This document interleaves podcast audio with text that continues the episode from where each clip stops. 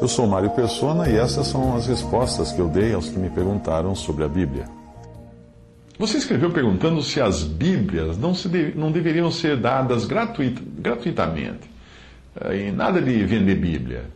Bem, a ideia de que as Bíblias poderiam ser distribuídas gratuitamente é muito romântica, mas não é viável na prática. Isto não apenas pelo aspecto financeiro, mas também por causa do comportamento humano.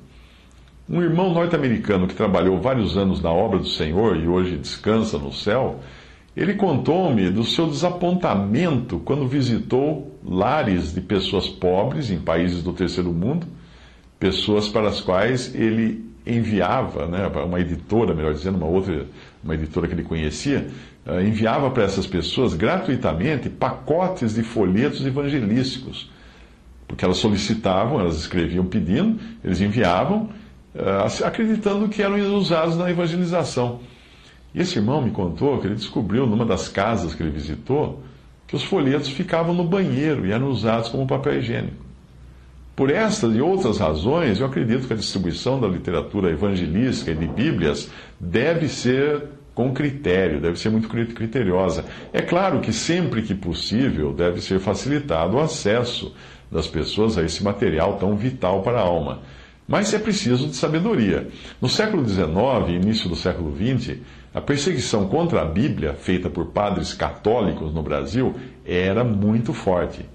E as sociedades bíblicas estrangeiras tinham o dissabor de ver que muitas das Bíblias enviadas a muito custo, né, para serem distribuídas gratuitamente uh, para as pessoas aqui no Brasil, acabavam nas mãos dos padres que as recolhiam dessas pessoas e as queimavam como literatura herege. Uh, nessa época, uh, os padres nessa, do século XIX, eles estavam mais bonzinhos até do que alguns poucos séculos antes, porque antes eles queimavam a Bíblia pendurada no pescoço do dono da Bíblia, ou seja, queimavam também o leitor da Bíblia na fogueira. Por isso, a Sociedade Bíblica Britânica passou a enviar os seus comportores ao Brasil com a missão de trocar as Bíblias. O interessado numa Bíblia, ele tinha que dar algo em troca. Nem que fosse uma rapadura, um cacho de banana, qualquer objeto que tivesse algum valor. Assim, a Bíblia passava a custar algo para a pessoa e depois ela não entregava de mão beijada para o padre. Não, ela escondia. Era comum essas pessoas esconderem a Bíblia para ler à noite, para evitar que os vizinhos as denunciassem para o pároco local. A maior parte das Bíblias que você encontra para comprar hoje em todo o mundo é subsidiada por doações. Por isso é possível você comprar uma Bíblia capa flexível de cartão uh, com mil e tantas páginas no site, por exemplo, da Sociedade Bíblica do Brasil por dois reais, a preço do momento que eu estou falando isso. A mais barata lá que eu encontrei, de capa dura, custava três reais. Você não consegue comprar o papel por esse preço, quanto mais o livro impresso. E pasme, hoje o maior produtor mundial de Bíblia, sabe quem é? a comunista China, com seus governantes ateus. Então a pergunta não é porque as Bíblias não são de graça, mas sim porque você e eu não enfiamos a mão no bolso com maior frequência para comprarmos essas Bíblias e dá-las de graça para as pessoas. Ou a troco de um cacho de banana ou uma rapadura, que seja. Mesmo assim, não se espante se você encontrar algumas pessoas usando as folhas fininhas do papel da Bíblia que você deu para essas pessoas, achando que ia ser um benefício para elas, e você encontrá-las enrolando cigarro de maconha, como muita gente faz. Sim, sim. Aliás, uma curiosidade: a primeira Bíblia de uma sociedade bíblica britânica, uh, impressa no Brasil, foi feita com papel de cigarros, emprestado de uma fábrica daqui, porque era tempo de Segunda Guerra Mundial e não havia papel fininho no mercado brasileiro, então uh, precisaram emprestar dessa indústria de cigarro. Portanto, o trabalho de literatura, por envolver custos, deve ser encarado também como, como uma visão de negócio. E não tem nada de errado com isso. O Senhor Jesus foi carpinteiro enquanto ele vive, viveu aqui. E certamente ele vendia suas cadeiras, suas mesas, para manter a sua profissão, assim como fazia o apóstolo Paulo com as tendas que ele fabricava. E também Lídia, que comercializava produtos. Não tem nada de errado um negócio se ele for administrado dentro do conselho de, dos conselhos de Deus. O que está errado é explorar as pessoas. E isso não fica por conta apenas do comércio de Bíblias, mas de qualquer outro negócio. Veja que interessante o que escreveu Charles Mackintosh no século XIX, falando da obra de material impresso, que ele chamava de depósitos de literatura na, na sua época. Uh, isso vem de um livro chamado A Obra de Literatura, de Charles Mackintosh. Ele escreveu o seguinte: Pareceu-me necessário escrever a você uma vez mais para tratar de alguns assuntos ligados à obra de evangelização, os quais ultimamente vêm chamando minha atenção. Existem três ramos distintos da obra que gostaria de ver ocupando um lugar claro e de maior proeminência entre nós. Estou me referindo à obra de literatura, à pregação do Evangelho e à escola dominical. Surpreende-me ver que o Senhor esteja despertando as atenções para a importância da obra de literatura como um valioso meio na obra de evangelização. Mas eu me pergunto se estamos envolvidos nisso com toda a, sociedade, com toda a seriedade. Por que eu digo isto? Será que os livros e folhetos não nos interessam mais e perderam seu valor aos nossos olhos? deixaram de nos interessar e perder o seu valor? Ou será que a falta está na maneira como é conduzida a obra de literatura? Na minha opinião, parece estar faltando algo no que se refere a este último ponto. Eu gostaria muito de ver um depósito de literatura bem administrado em cada cidade. E por bem administrado, eu entendo algo que seja assumido e levado adiante como um serviço direto ao Senhor, em sincero amor para com as almas, em profundo interesse pela disseminação da verdade e, ao mesmo tempo, como uma boa empresa. Eu já vi vários depósitos de literatura desmoronarem por faltar habilidade para negócios nos, nos responsáveis por esses lugares. Pareciam pessoas bem fervorosas e sinceras, mas eram incapazes de conduzir um negócio. Em suma, eram pessoas em cujas mãos qualquer empresa teria ido à falência.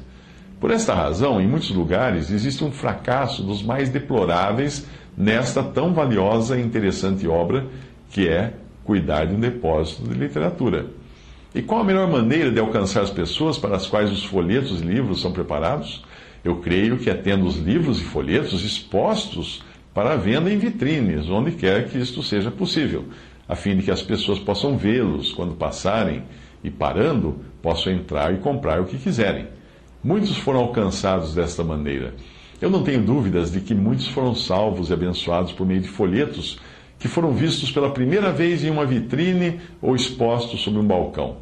Mas onde não existe essa possibilidade, é natural que o salão de reuniões da Assembleia seja o depósito de literatura. Existe claramente uma real necessidade de um depósito de literatura em cada grande cidade, dirigido por alguém que, que tenha jeito para negócios e que seja capaz de conversar com as pessoas acerca dos folhetos, podendo recomendar aquilo que possa ser de auxílio àqueles que ansiosamente procuram pela verdade. Eu sinto que existe muita coisa boa que possa ser, pode ser feita nesta área. Os cristãos da cidade poderiam saber onde ir buscar folhetos, não só para sua leitura pessoal, mas também para distribuição. Certamente, se existe alguma coisa digna de ser feita, é digna de ser bem feita. E se isto não se aplicar à obra de literatura, não sei a que se aplicará. A obra, de, a obra de literatura deve ser levada adiante como um serviço feito diretamente para Cristo. Eu tenho certeza de que onde quer que ela seja, assim conduzida, em energia, zelo e integridade, o Senhor a honrará e falar, fará dela uma bênção. Será que não, será que não existe alguém que queira assumir esta obra tão abençoada? não por causa de remuneração, mas por causa de Cristo? Será que não há ninguém que queira se dedicar a ela numa fé singela, esperando no Deus vivo? Aqui está a raiz da questão, querido irmão, pois neste ramo da obra, assim como em cada outro ramo, necessitamos daqueles que confiem em Deus e que se neguem a si mesmos. Parece-me que seria uma, um grande ponto a favor da obra de literatura se esta fosse colocada no seu devido lugar e vista como uma parte integral do trabalho evangelístico e assumida com responsabilidade para com o Senhor e levada adiante na energia da fé no Deus vivo. Cada ramo da obra de, de, do, do Evangelho, seja a obra de literatura, a pregação, a escola dominical, deve ser levado adiante desta maneira. É bom e saudável contarmos com comunhão, completa e cordial comunhão em todo o nosso serviço, mas se ficarmos esperando por comunhão e cooperação de nossos irmãos para podermos começar uma obra que tanto está dentro da esfera da responsabilidade pessoal quanto coletiva, nós vamos acabar ficando para trás. Ou é provável que a obra nem mesmo seja feita. Devo ter a oportunidade de voltar a tratar mais detalhadamente sobre esse assunto quando passar a escrever sobre a pregação e a escola dominical. Tudo o que desejo até aqui é deixar claro o fato de que a obra de literatura é um ramo e um ramo de grande importância e eficiência na obra evangelística. Se isto for plenamente entendido por todos, teremos dado um grande passo. Devo confessar, querido irmão, meu senso moral tem sido, com frequência, profundamente escandalizado pelo estilo frio e comercial com que a publicação e venda de livros e folhetos são tratadas. Uh, um, um, estilo que talvez seja adequado a um mero negócio comercial, mas que é um dos mais ofensivos quando adotado naquilo que diz respeito à obra de Deus.